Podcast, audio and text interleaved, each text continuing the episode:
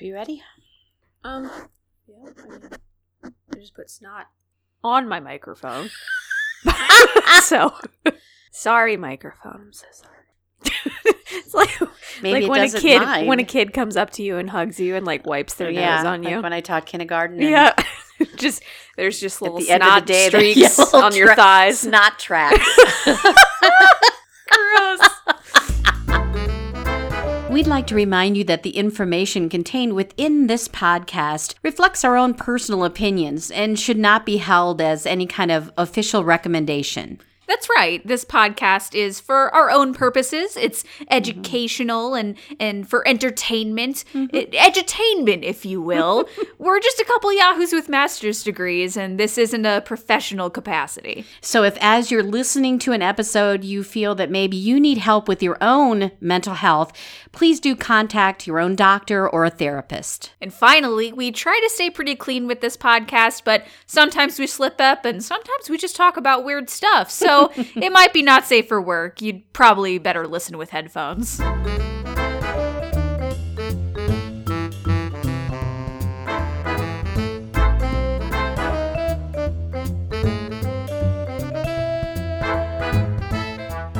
Hello, and welcome to Freudian Sips. The podcast about brains, beverages, and other BS.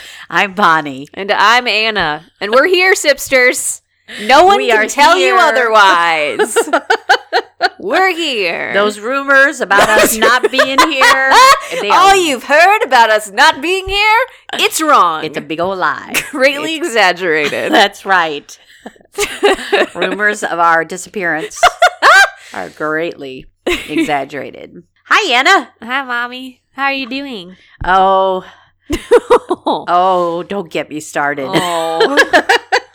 Mom's. I'm mo- just not having a very good week. I sound like Eeyore, don't I? Bee-boo. Oh, thanks for asking. No bother. No, I'm actually okay right now because we're here. I've got my beautiful daughter across the table from me. We're ready to do an episode of Freudian Sips. I'm living my best life. is that your best life? You Well- need to raise the bar a little bit.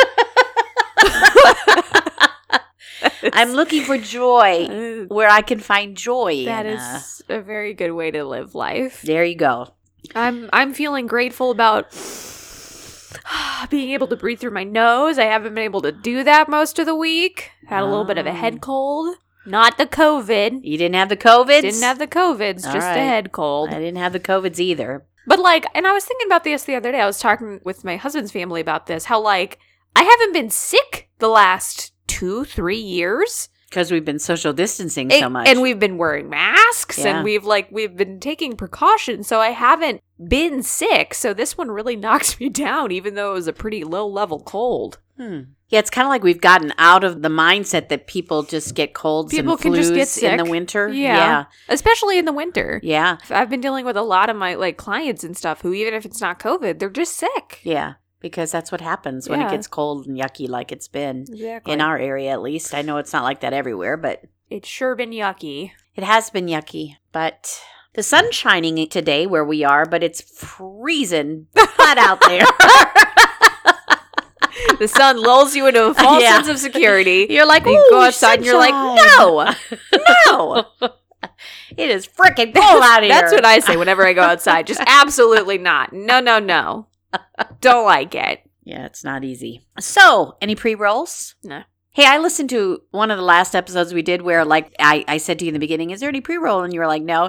And then you, like, did the editing Anna thing. I Uh-huh. love when you do the editing Anna thing. It's so cute. Okay. Sipsters, have you ever heard that? It's really cute. Anna will just come on in her cute little voice. Before, Just me. and she's like, she could do anything. Sipsters, this is a little scary. That is true. Because she could get on there and be like, this is Hey, editing. Sipsters, editing Anna here. Mom went to the moon. Mom's We gone. had- She's on to- the moon. We had to put mom away on the moon. Because there's no place on earth that could hold her. So we had to send her far, far away. For ours, for our safety, for mom's safety, we had to put her on the moon. Some people get quarantined in their house. Not mom. Not mom. She goes to the moon.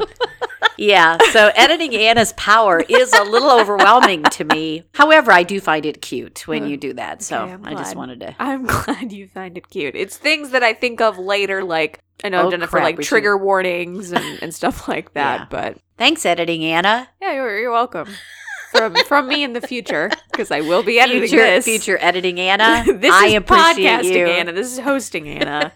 editing Anna's later. She Uh-huh. exists in a different time. I want to give a shout out to editing Anna because without her, I would sound even dingier than I sound right now, Sipsters. I she do- edits a lot of my dinginess. I do. I go into Audacity and I turn the dinginess down. I lower the scale on the dinginess meter. because mom has a high dinginess factor. I dinginess resonance in mom. In me too. Man, we sound way stupider than we we, we uh, end up sounding. Trust me. okay, So what are we talking about today, mom? a pretty serious topic today. Yeah, this one's big. Sometimes when we talk, we have that kind of thing at the beginning, like, "Oh, this isn't something we're really going to laugh about because this is pretty serious." But pretty much all We- of psychology is serious. So True. We do usually end up laughing Yeah. anyway. not like at the topic, but just No. at something that we think is weird and funny. So Sure. yes, a serious topic with lots of information today: schizophrenia. Yeah, it's big. I'm kind of surprised we've waited this long to do schizophrenia. I think it's like with any bigger topics that we wait on, it's just because it seems so weighty. It Yeah. seems meaty. There's a lot. It is. It's meaty schizophrenia. Meaty. It's like a big old burger. not vegan, a- not vegetarian. Nope. Straight It's up meaty. cow. Mad cow. What number are we on anyway? 97. Wow. Okay, 97. We're getting to one hundo. We're going to have to do something big, something really big. Pew, pew, pew, pew, pew. So, the thing about schizophrenia, Ann and I were talking about, I mean, there's a lot of things. But this, let's just start with Let's this, start mo- with this first moment is that there are a lot of clinical terms that sound like schizophrenia. Well, there's a lot of associated disorders. Yes. There's schizoaffective, there's schizotypal, there's schizoid disorder, there's a lot of things that have skits in there. Exactly. we are only today talking about schizophrenia proper. Exactly. I like schizophrenia. Not that it's proper. proper. okay. That's a great way to say it, though. So, questions might enter your mind about some of those other things that Anna just listed off very eloquently. and we'll do that in a different day. Sure. Well, whole other episodes for those babies. Different Anna and Bonnie. We'll do that. That's right. Future, Not today. Future Anna and Bonnie will have It's to a problem that. for future Anna and Bonnie. that is how I get through so much of my day. just, Just say this a- is a problem for future Anna. Right now, Anna's not going to deal with it right. I think that's actually a healthy thing to do. Yeah. I kind of tell my clients to do that a little bit sometimes Mm-hmm. when something's too overwhelming. Well, because especially anxiety can do that where it's like, I got to do this and I got to do this and I got to do this and I have to take care of this and I have to take care of this. And it's like, not, Not right today. now, I don't. That's right. It's a positive Scarlett O'Hara moment when you say, I will worry about that tomorrow. Frankly, anxiety, I don't give a damn. All right. So, schizophrenia. yeah. Where are we starting? Well, I think that just kind of that note about being careful about how we use the word schizophrenia, because I think that in our society, we sometimes use the word incorrectly or we use it too liberally. Mm-hmm. We've talked about that with other things. We've talked about Yeah. that with OCD. We've talked about that with bipolar. There are a lot of disorders that have kind of been taken into the public consciousness and twisted a little bit. Exactly.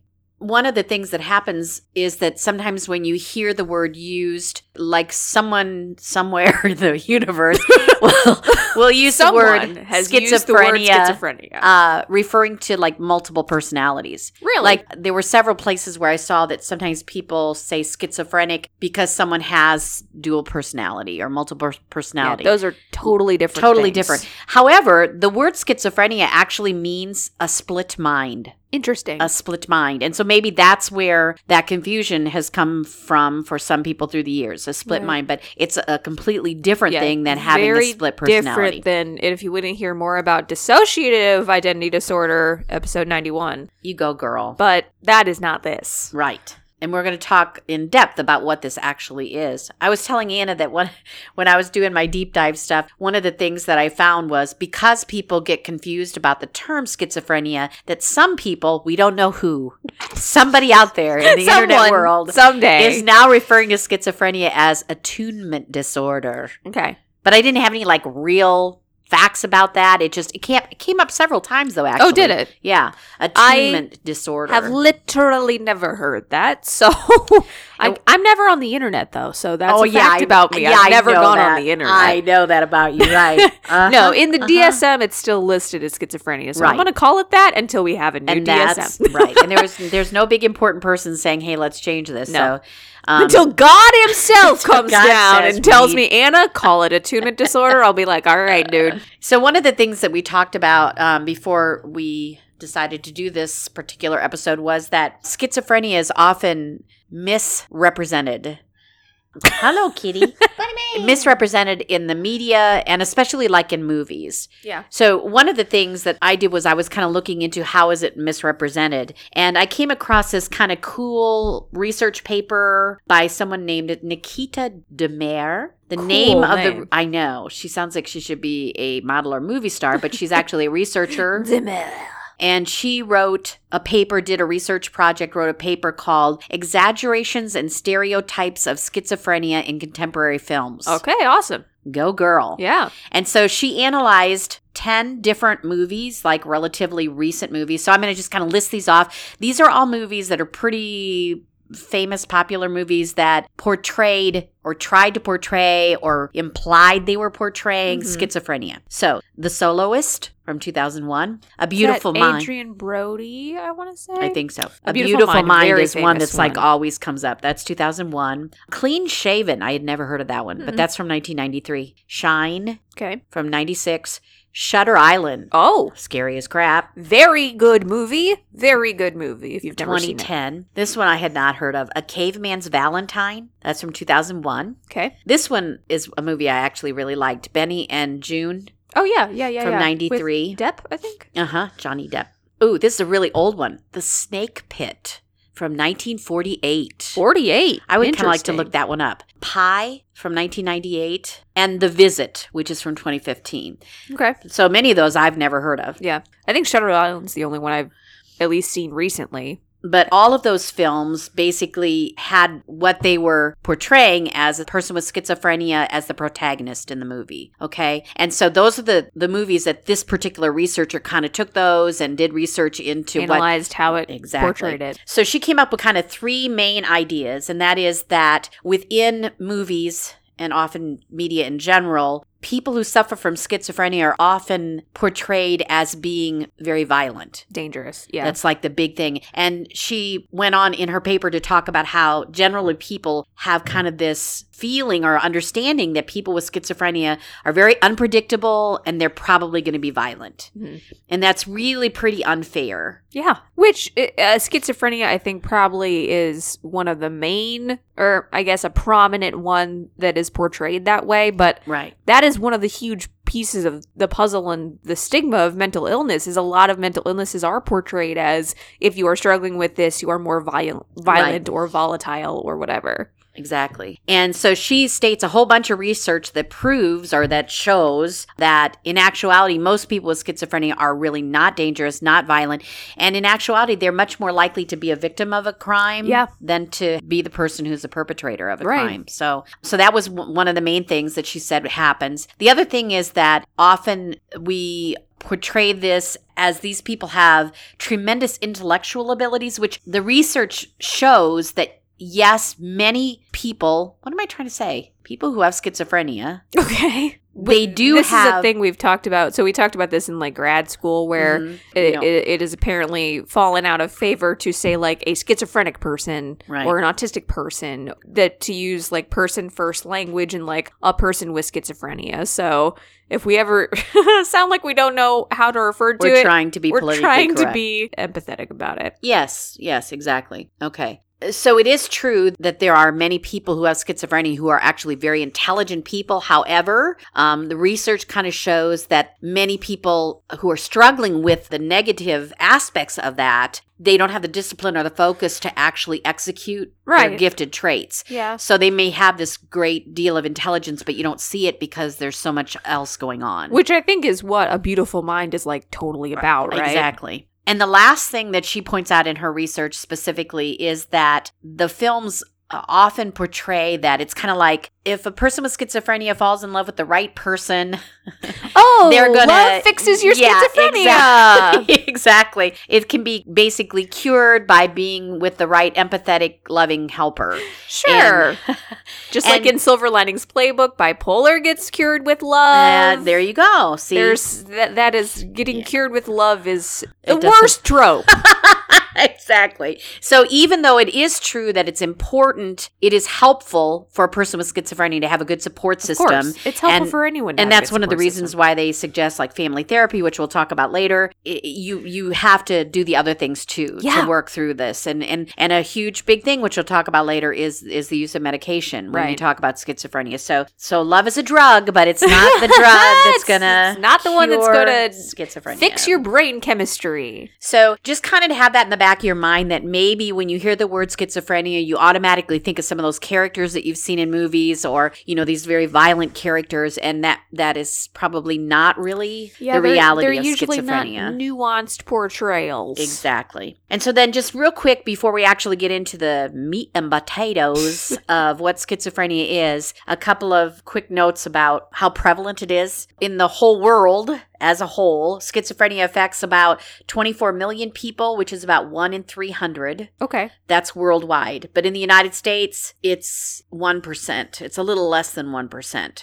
at this point. So higher last- than world average. Right. So we have, but there are countries that are much higher than us. We're But worldwide. So we're not winners. We're we're not We're the winning. We're not winning at schizophrenia. No, not so much. No. And statistically speaking, and this is really, we, Anna and I were talking about how you you find some research that says one thing, and then you and we've talked about this a lot on the podcast, where when you're doing research, especially in psychology, well, I shouldn't say especially, but definitely in psychology, you have We these. we think that because that's all we research. yeah, because I ain't gonna look at any kind of all I physics. ever so- physics might have it too, but it ain't my business. but I don't know that. So keep So it that doesn't exist. Mr. Physics. we have object permanence issues about Exactly right. research. If it's not within my vision, Don't I know. don't, know, anything about, about, it. it. But one of the things that you kind of find contradictions about is that it, it does seem that it is more common for men than women. However, that information could be skewed because men tend to be diagnosed earlier. For men, they often have onset in their late teens to early 20s. For women, the onset is usually late 20s to early 30s. And so it might just look like more men than women Yeah. in that in that reason and also because with earlier onset sometimes there are more serious repercussions so I don't know some of the movies that you mentioned, but of the ones that I do know, it's all dudes. yeah Like Shutter Island, Soloist, Beautiful, Beautiful Mind. Mind.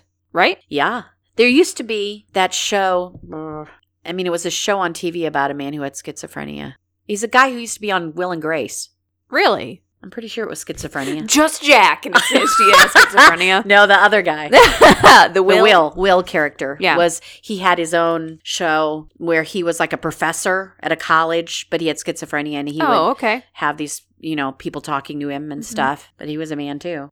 So there is some argument about that. It's uncommon for schizophrenia to be diagnosed any younger than twelve or older than forty. So there's Interesting. okay. there's kind So of a window is a there, range, yeah. twelve to forty. Some risk factors, because we always kind of set it up like that. You know, what are our risk factors for having schizophrenia? The biggest one seems to be family history, genetic. Yeah, genetic predisposition. Exactly. Predisposition. It's a hard word. I know. And actually, the research that I was reading said that schizophrenia has a stronger genetic link than any other mental illness. Mm. Um, if you have a relative who has schizophrenia, you're 10 times more likely Wow. than if you don't have a relative. Wow. Um, and in identical twins, it's at least 40% chance if one has it, the other one will have it. And it's actually closer to 50%, but they said they're capping it at 40. right. So, besides just specific genetic predisposition. Th- these are kind of strange, but I'm going to read what they say are risk factors. If your father is much older in age when you're conceived, Huh. there's a higher risk factor. Isn't that strange? Something to do with the little spermies? They What's get wrong all with the little out. spermies? I guess they got aged Old out. spermies. They have Make schizophrenia.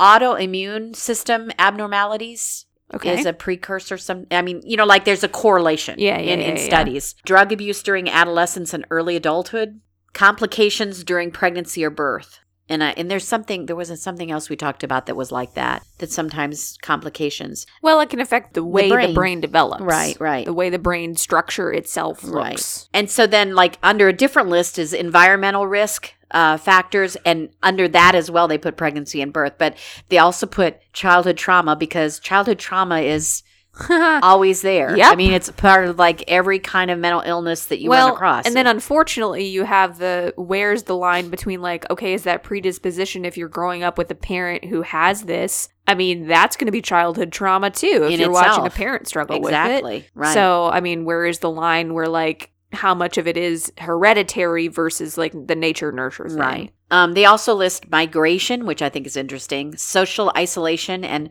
urbanicity, which Anne and I were joking about. If you Living live in, a, big city. you're more likely.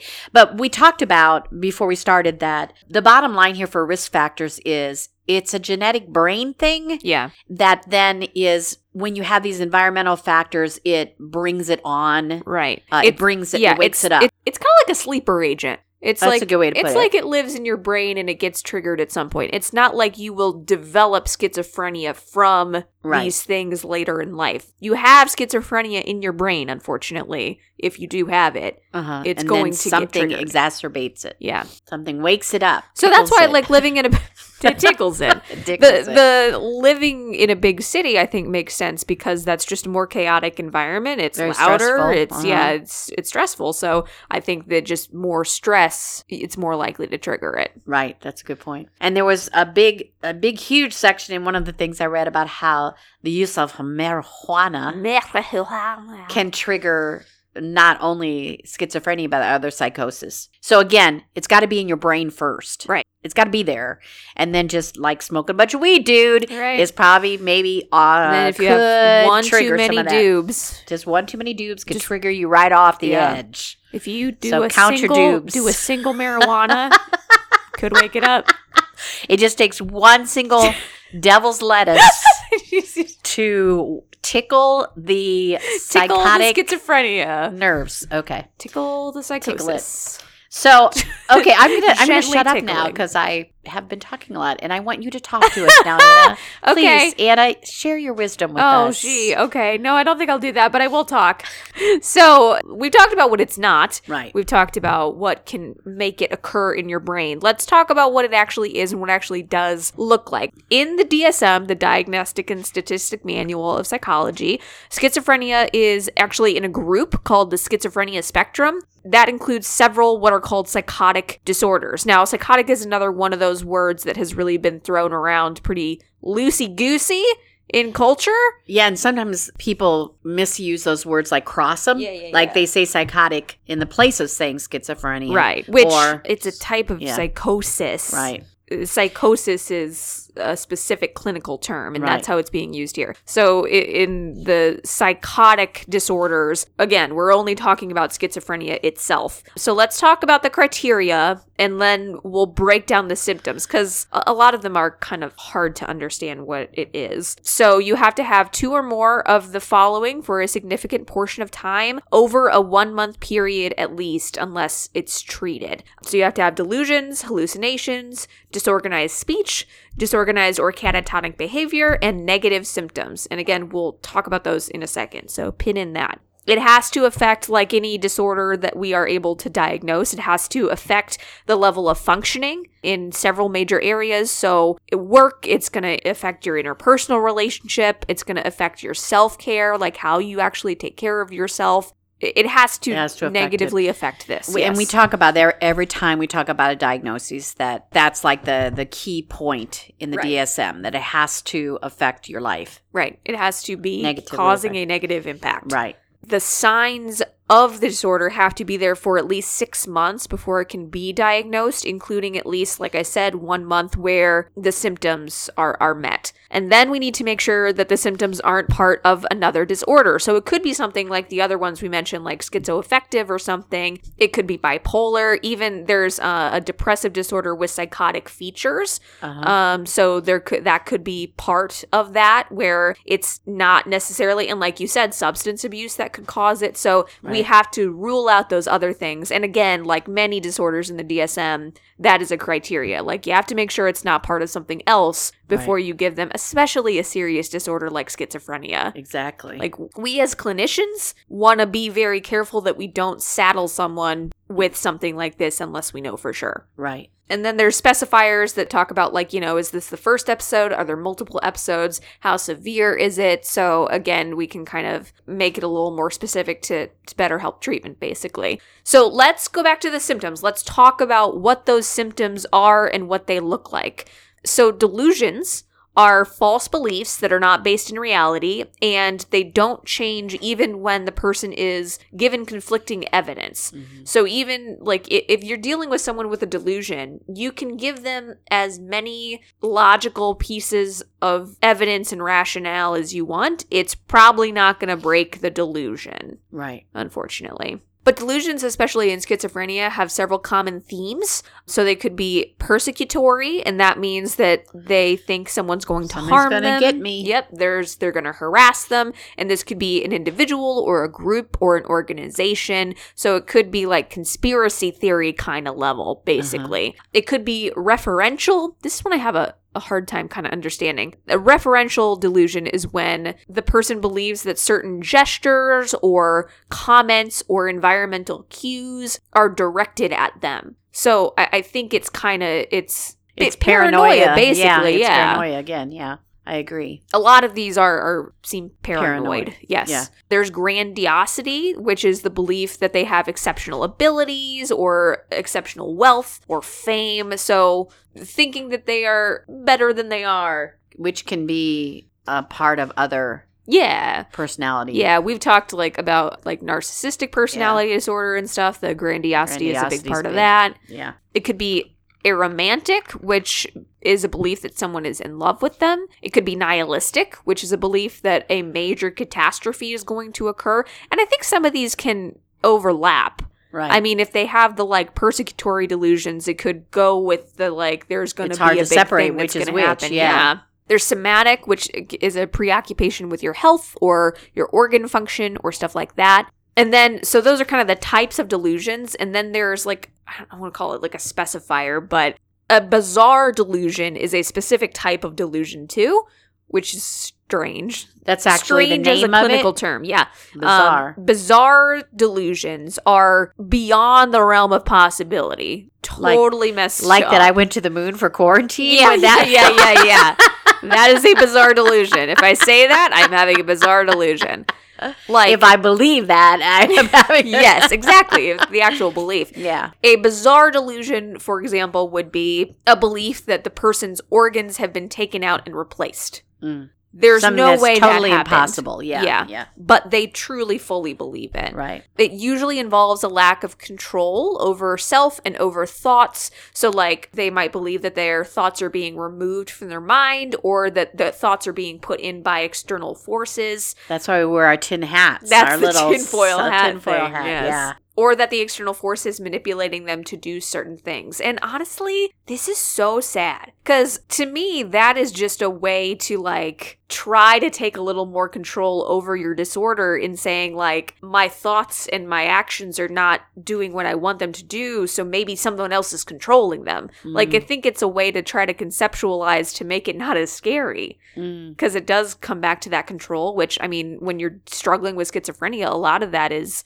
you don't have control over your actions you don't have control over your thoughts you don't even have control over like the stimuli you're getting i mean there's a lot that's out of control in schizophrenia so that's really sad And out of control is a terrible feeling. yep so then like a non-bizarre delusion would be like the police are watching me that's strange but it could happen Right. you know, it's not necessarily out of the realm of possibility. So those are delusions and then hallucinations I think and and I think delusions and hallucinations are the ones that people mostly know hmm when we talk about like schizophrenia. That's what they picture when they think of somebody who has yeah right. And especially hallucinations. hallucinations. Yeah, Yeah, You see somebody who's not there. You yeah, Right. Yeah. And that is exactly what it is. It's a perception like experience that happens without the external stimulus to go with it. So it's seeing things that aren't there, hearing things that aren't there. But it's very clear to the person experiencing them. It feels real to the person. Mhm. And that is something that we have to remember when we're working with someone that has schizophrenia is it is real to them Right. and it's scary Right. They can occur in any sense. Auditory are the most common, and those are usually voices. A Stanford anthropologist named Tanya Luhrmann found that voice hearing experiences of people with serious psychotic disorders are shaped by their local culture. So in the United States, the voices are harsh, they're threatening, but in places like Africa and India, they're more benign and playful. Huh. The Is that a culture around you. spirituality thing? Like they think that the voices are friendly spirits, or that's interesting. Or is it like media based? Like, is it That's yeah. That that's what we've been taught. When you hear a voice, it's going to be somebody telling you to kill somebody. Or, right? It's going to Yeah. be scary. Yeah. That's So- a good point. So I think that could be part of it. But yeah, it does it does kind of depend on how we grow up and how we conceptualize that and Hmm. which is sad. Again, sad. Sad. Keeps coming back. Sad. Sad. This is not by the way like hallucinations that are like while you're falling asleep or waking up, like those hypnagogic hypnopompic. That's a real That's word. That's easy for you to say, It's a baby. real I'm glad you said it because I would not have been able to. Hypnagogic. Hypnagogic. Hypnagogic is when you're falling asleep. Hypnopompic is when you're waking up. It's like stalagmites and stalactites. Sure, just like that. Yeah. Except for in your bed. and that is pointy. Maybe. Depends on your bed, I guess.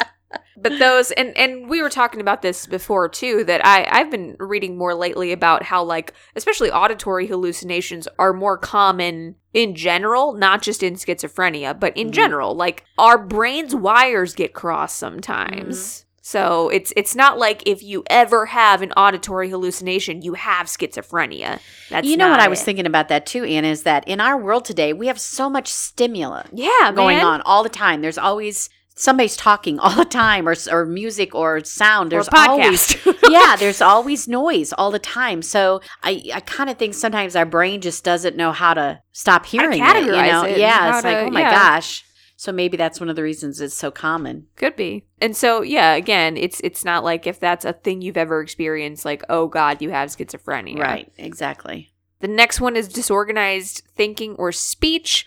Which Um, I feel like I have normally. So Yeah, it's not just not how everyone's brains work.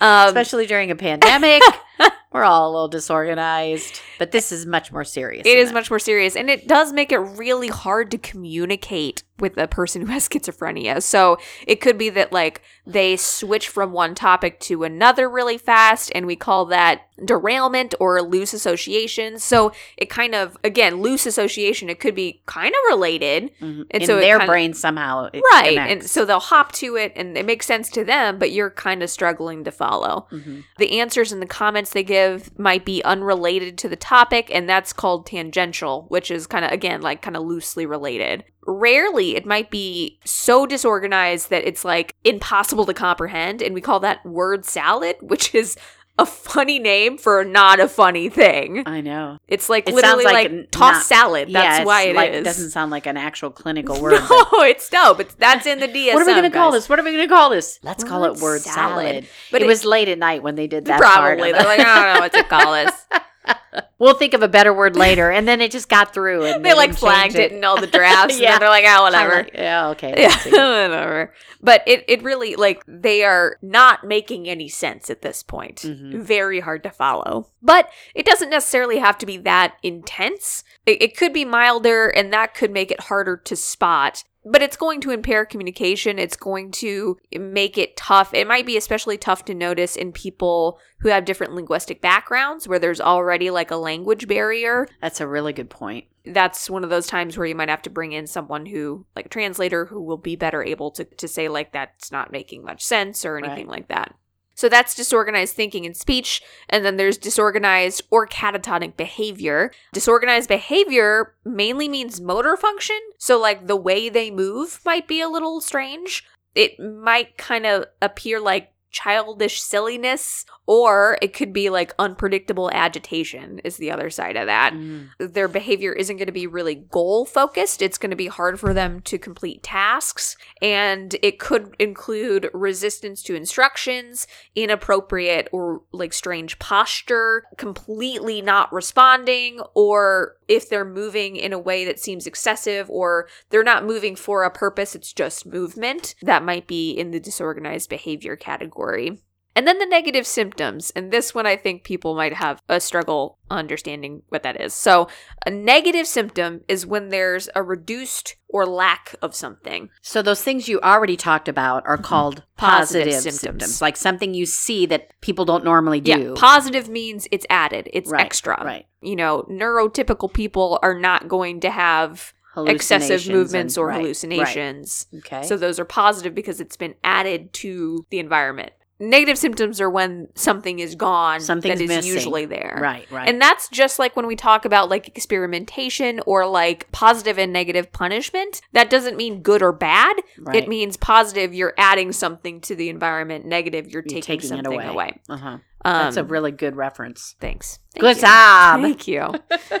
and this could mean like neglecting personal hygiene. It could mean lacking emotion, which could look like not making eye contact or speaking in a monotone. It might also be losing interest in everyday things, withdrawing socially, inability to experience pleasure, and and those are hard too because like that's depression. That sounds just like depression, Yeah. what you just described. so I think that's the trickiest part about diagnosing is that so many things are overlapping. are like, oh yeah, that's that's the same in this and this and this. right. The flat affect and the way they react, the way they respond to people is a pretty Mm-hmm. significant negative Right. thing that you can notice a lot. And I didn't read much about like because it seems like it would be hard to have some of these things happening at the same time. Like it seems like it would be difficult to have like the negative symptom of like a flat affect and have and like be moving a lot. and be be- moving a lot or like the the the word salad thing. Yeah, It seems like it would be hard.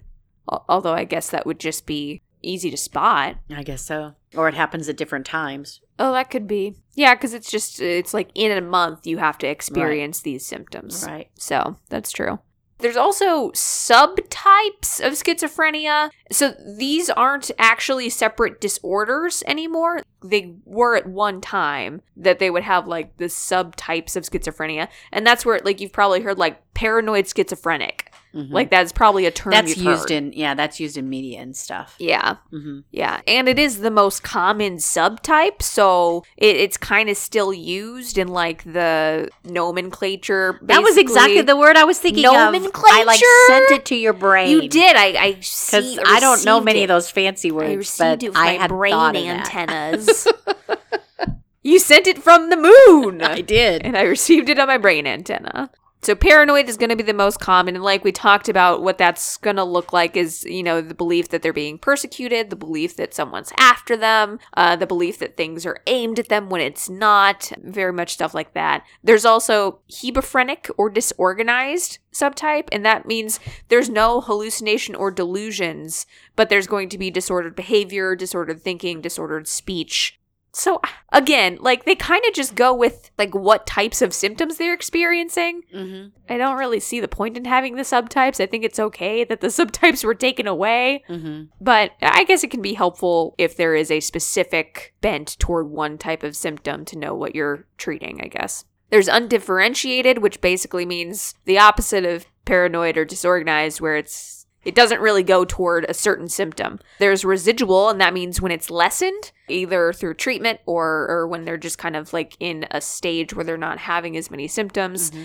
And then there's catatonic, which is usually just immobile, like they're not moving, but it could also mean mutism or they're just kind of in a stupor or a daze, or it could even be like mimicking behavior.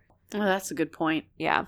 But I do remember in way back in undergrad seeing some of those videos of catatonic patients that were so catatonic that they would just sit there and the orderlies or whoever were dealing with them could like lift their arms and their arms would just stay there where they lifted them and then they would put their arms down and that you know That is that they were so truly terrifying. it is. That's very scary. You know, we just keep referring to different mental illnesses being on spectrums, Mhm. and schizophrenia is definitely a spectrum. Totally. Yeah. Even just the severity of it. Exactly. I mean, that is extremely severe. extremely, yeah. They are in like an institution Right, because they right. need that type of care. Exactly. But that's not the majority of people who are struggling with schizophrenia. No, not at all. That's very rare. Can I tell you about some brain stuff? Brain stuff. We haven't had brain stuff for a while. It has been a little Let's do some brain stuff. So, so the brain stuff when it comes to schizophrenia, let's start with the chemistry, the brain chemistry. So, scientists believe that people with schizophrenia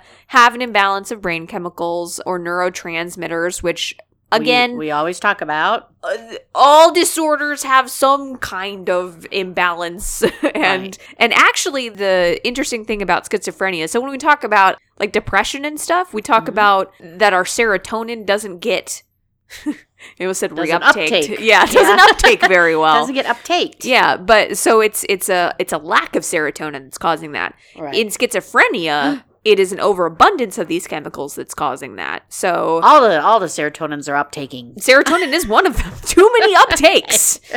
Uh, dopamine's another one, though. Um, Uh-huh. Glutamate is one. And again, this goes back to how a person is reacting to stimuli. So, an Right. imbalance of these chemicals is going to explain why a person with schizophrenia is going to be overwhelmed by sensory information. And that's probably another reason why that's going to be something that could trigger it. So that's that explains why it's going to be really easy for them to get overwhelmed by the sensory stuff and why like we were talking about being in a busier city Right. there's more stimuli. Urbanicity urban urban urbanicity. Something. But but it could be that other people can handle that more easily but when the neurotransmitters that help you regulate that are out of balance you're not going to be able to handle that stimuli as well That's right. It's all about the balance in the brain, baby. Right. Balance in the brain. And just like that, it leads to the hallucinations, the delusions. So it's just a problem with how the brain handles sensory information, basically. Specifically, dopamine is tied to hallucinations and delusions. And uh, like I said, they have more dopamine. So those brain parts that, that rely on that become overactive. And that's why it manifests things because it has an excess of this neurotransmitter that's basically trying to translate stimuli in our brain. Mhm. So our brain's getting an influx of this chemical that is basically saying there's and we've talked about how dopamine is like a reward chemical. Right. So our brain's getting too much of that and going, well, what am I what am I reacting I to right rea- now? Where is yeah. this coming from?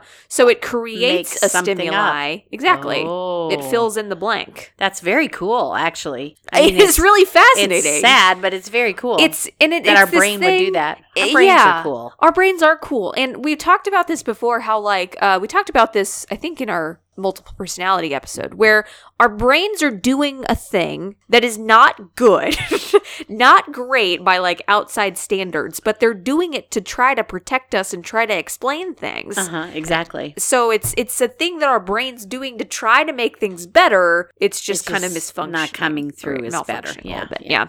But thanks for trying, brain. Yeah. It's a thought that counts. That's kind of weird. You tried, but A for effort. A is also for antipsychotic drugs.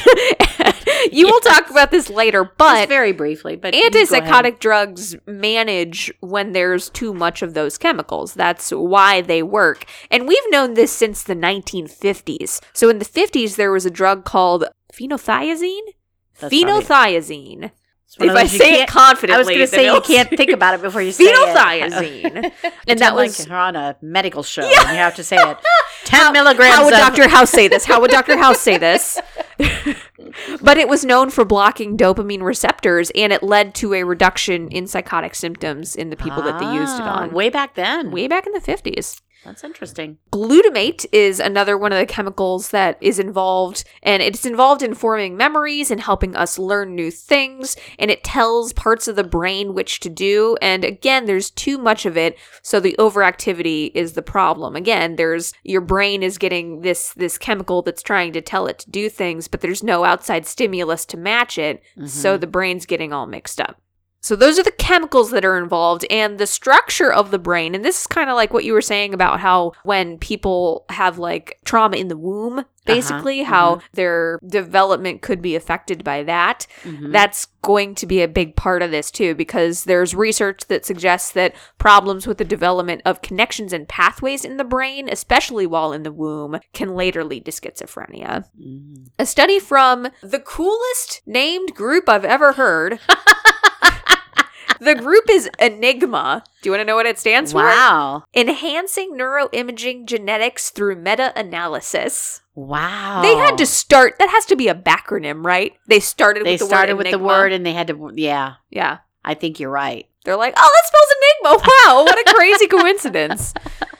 But uh, this study There from must Enigma, be some really smart people in that group. I, I, would think, think, so. If you, Yeah. if, if you could make your name even that cool, If the name's that cool, you got to be smart. Yeah. They found that individuals with schizophrenia have smaller volume in the hippocampus, the amygdala, the thalamus, the nucleus accumbens, and intracranial space than the controls, so the people that don't have schizophrenia, and larger pallidum and ventricle volumes. So, as just a just a, a little refresher on some of those things. So the hippocampus, mom, you like the hippocampus. What's that? I, you can't quiz me today on it. I don't know. Well, I know it has hilarious because it's about memory. memory. yeah. long Um, term and short term. And, Yeah, yeah. yeah. Memory and learning, the navigation and perception of space, which is really interesting because that, I I mean, that is another thing that like hallucinations could, could mess up. Ooh. Um, the amygdala is included in like stress, emotion, the fight or flight response is is triggered by the bear. amygdala. I see a bear. yeah, the amygdala doesn't like that. doesn't like when we see bears. Absolutely not. really important in trauma response. Very much. The amygdala is one of those brain parts that can be physically altered by Altered, trauma. Yes. Arachnoid. There's spiders in my I brain. I was gonna say what? no. Maybe it looks like a spider. Ooh, it's got a little spindlies. Yeah. So yeah, those are some of the the brain parts. And oh, and the age of patients and duration of their illness were also associated with the different structures, especially the larger structures. So the the other parts that I talked about, like the hippocampus and amygdala, were smaller in people with schizophrenia, but Mhm. those other parts, the pallidum and putamen volume, are bigger, and those might be associated with an effect of the antipsychotics. Yeah, that was one of the things that I read is that that there there's some research that shows that it's not necessarily the way their brain is actually developed, but that it's because they've used the drugs, Right. The medication. Now, that's not to say, like, oh, that means we shouldn't use antipsychotic drugs for this, because on the other side of that, a lack of antipsychotic treatment was related specifically to the smaller hippocampal volume. Ah. And that means that untreated psychosis could damage that, could damage the hippocampus. But imaging tools like MRI and PET scans have shown that people with schizophrenia have uh, less gray matter over time. that and gray again- matter thing, gray matter, white matter. I don't know what that we always say it's a very confusing matter. Still don't there. get it. Yeah. That's one of those things But it's that my brain important to have the never right let me balance. understand. Yeah. The the balance of matter is kind of important in your brain. Yeah. Whether it's gray or white. And this source talks about gray matter being the part of the brain that contains nerve cells. Mhm. So obviously if there's less and and a lot of the structure the stuff that I read about was basically talking about like they don't have the same connections that neurotypical people do. Right. So they just that's that's why their thoughts and their word salads happen. Exactly. Yeah. The synapses are not connecting in a way that we are able to understand basically. Which is neurotypical. Yes. which is neurotypical, yes. But that's kind of the the down brain dirty stuff. Thanks brain for the brain stuff, You're welcome. It's been a while. I love when you get brain stuff. It's interesting, isn't it? It is. It helps me understand. Like I, I'm a person who likes the why. right. So it helps me to be like, okay, so if there's a That's why it too much of this chemical, that's why the brain is doing this. Mm-hmm. And I think that I mean, I haven't dealt specifically with anyone who's struggling with schizophrenia, and honestly, thank goodness, I feel like I would be really scared I'd be out of my my out of my depth yeah. Yeah. but uh, that that even works for people like especially trauma i have found like when Mhm. i'm working with someone with trauma and i'll be like okay your brain experienced trauma so this is what happened to the brain and then this is why the brain's doing this Mhm. it helps them understand like oh it's doing this for a reason it's not just trying to make my life worse Right, right. So should we shift gears and talk just briefly about how we treat this? Yes, please. do that? So I, I I love to talk about treatment because after all this, I feel like it would suck to be like, well, good luck, Uh, everyone. sucks to- sucks to be you if Sucks you to have this. it. Yeah. The good news is that treatment for schizophrenia has come a long, long way. Just like treatment for all mental health, to Very be much. honest. Yeah. We have come a long way and we are continuing to go forward. There's Mm-hmm. so much research going on for mental health. Anna mentioned the antipsychotic medications that are are very important. Honestly, pretty much anything you read, the the cornerstone of treatment for schizophrenia is medication. I mean, Yeah. it's kind of like without that, you're probably not going to accomplish a lot of wellness. Right. And that's hard. I know for some people, they're like, well, I don't want to rely on a medication. Right. But you're using a medication to get you to the type of brain that other people take for granted. Yeah, we talk about several times about that feeling like that you don't want to be on a medication. And I always, with my clients, I go back to, you know, I don't want to be on blood pressure medicine either. But I know that my body can't do that without medication. My, Right. that's, and yeah, that means that my body is not typical, Sure. you know, but I need that. So sometimes our brains aren't quite typical and we need a little bit of something to help us with that. So as Anna said about the antipsychotic medications, they're very important to stay consistent with it. Yeah. Um, that's that's a huge thing. In only all with- medication, I was going to really. say not only with schizophrenia, but with all mental health. If you are prescribed a medication, it is so so important that you stay consistent with it. What happens with patients and clients sometimes with things like schizophrenia or bipolar is that they're on a medication and they're feeling good Mm-hmm. and they're feeling they're good like, for "Oh, a that makes while. Yeah, and so then they stop taking their medication because they're feeling good and they think that means they're over it. But that is the absolute Mm. That's real big with wrong thing to do. Bipolar is a big one that that happens. Right, right. too. And this Um, is also another reason that having a good support system is important because honestly, especially when we're dealing with something like schizophrenia, it makes it really hard to do normal everyday things. Exactly. So things like taking medication could be very difficult. So it helps to have that kind of outside accountability for that, to have someone making sure that that's happening, especially at first when they're just getting on the regimen. Right. That's a great thought.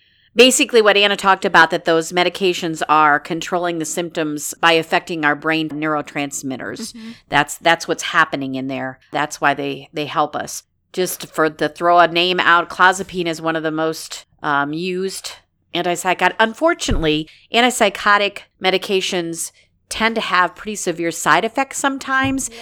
But it's getting better. It really is. I mean, there's been so much research. It's getting much better. Um, I mean, but it's it is kind of scary, They do a lot to the brain, right? and when you're changing the brain that much, there's gonna be some side effects. right, so you hear people say things like, "Well, I don't feel like myself when I take it." right. Well, that's scary. I I could certainly empathize with that being scary. But by the same token, you know, if you're not able to function, Right. in If yourself is is not a good version of yourself, right, if you're not able to keep your job, you're not able to keep your relationships. You're not, you know, I guess I'm technically not myself when I'm on antidepressants, but I'm the version of me that doesn't want to kill myself. So That's- hey, you know that works. That that's I'm a good okay way to look at it. Like we have different versions of ourselves. I like that. Yeah. I like that way of saying it. So, as we always talk about, medication is not the only piece of, Mm-hmm. of finding your best wellness with schizophrenia. The type of therapy that is most recommended for schizophrenia is cognitive behavioral therapy. We almost always seem to go back to that, don't we? Oh, And- CBT is so, so good. good. So. CBT is so good for everything. Oh, you have to use it for everything. um, because if you think about it, like eh, you know, we always lean back on just basic talk therapy, but when you talk about schizophrenia, unless you're going to process some trauma that's happened that's adding to the schizophrenia, or some of the things that have happened because of them dealing with schizophrenia, which talk therapy is never bad. It's Sure. always good for everybody, but they need to have some real um, specific techniques to use to try to do thought stopping and try to use positive self talk and um, to and be coping for if they are still dealing with the delusions or the hallucinations. to be able to overcome that. So There's a it's been I honestly don't know if I've ever seen the entire Beautiful Mind movie, but I do remember one of our professors talking about how like toward the end of the movie once he has kind of managed his illness, like a student like comes up to him or something and starts asking him about something, so he like grabs someone else and goes, "Do you see her?" And they're Ah. like, "Yeah." He's like, "Cool," and then he that's, engages with that's them. a coping. Yeah, yeah, it's, it's a coping a, skill. it's a weird thing that not everyone has to do, but if you have to do it to make your life easier, do it. Yeah, exactly. Um, so those are those uh, CBT techniques that you would do with your therapist. They often suggest that you have some type of family therapy, and that goes back to what Anna said about the support system. Right. Those people who are not only going to hold you accountable for taking your meds, but the people that you live with, it, it might be good to be in therapy with them so that they understand as well what is schizophrenia doing to my brain and why. And these are the reasons I say those things I say to you sometimes, so that there's not as much conflict within a family or a relationship. It is important. It is really important because I think, especially when a family has been dealing with it, especially for a long time, Right. they get to this place where it's like, they're just doing this to hurt me. Exactly. This is a personal attack on me, and it's not. No. And so family therapy is recommended. Also, perhaps social skills training. And that's just, we talked about having difficulty communicating. Right. So, and, and that social skills training to me is is very CBT ish as Sure. well, you know. And, it's very practical. Right. And especially like even when you're, you know, let's say a, a person with schizophrenia comes in and gets medicated and, and they can, like, their thoughts are a little clearer, Mhm. that doesn't mean that they can suddenly communicate well because they've been dealing with this thing that is a barrier to that. So they haven't developed the skills to do that. That's a really good point.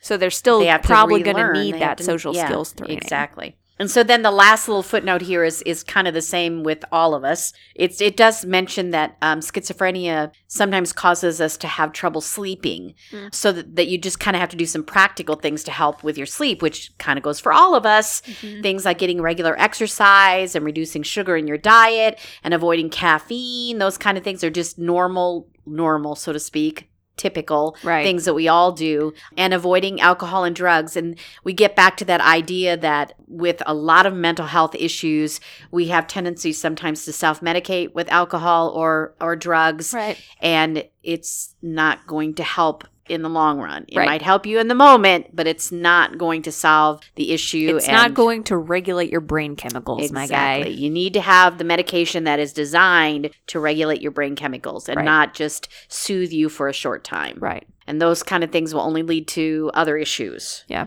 So we have to be careful about that. So that's basically what I got, Anna. Well, that's good. So what I'm hearing is that it's treatable. Totally treatable. That's right. Okay. It is it's one of the biggies. it's scary. And it's like you said, you would never want to haphazardly diagnose someone with Yeah. schizophrenia because it, it is a significant issue that, that that takes some serious therapy and serious medication evaluation and and so it's it's a biggie. Yep. But like I said before, we've come a long way. Yep. And we're still going further. So there's hope. Yeah, and hopefully the things that they are working on are the things like removing some of those side effects that would, you know, Right. kind of just trade one difficulty for another in your life. But but often the side effects are things like weight gain and, and this stuff like that where it it's it's annoying, but it's not like it's going to limit you in the way that delusions or hallucinations might. Exactly. So kind of trading one for something not as bad. All right. Well, if that's all we got, will you thank the people for listening? I will. Sipsters, we appreciate you so much. You know, our topics kind of go from lighter to We heavier. do kinda you know, but a big part of it is education.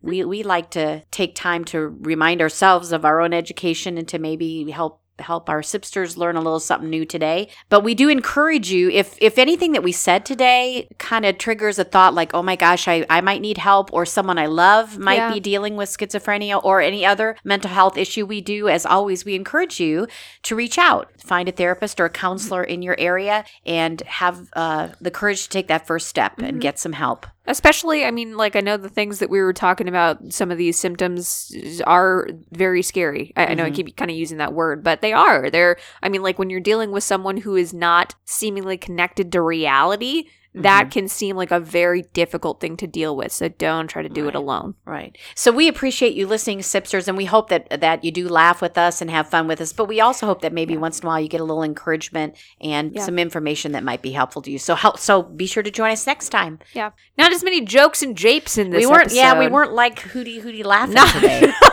Not hooty hooties. No, none of that. So maybe next time we'll hooty. We were more on the education side of edutainment. psychoeducational. Right, right, right. That's what that was. So yes, thank you so much for listening. Hopefully next time we will have more chortles and chuckles, but who knows?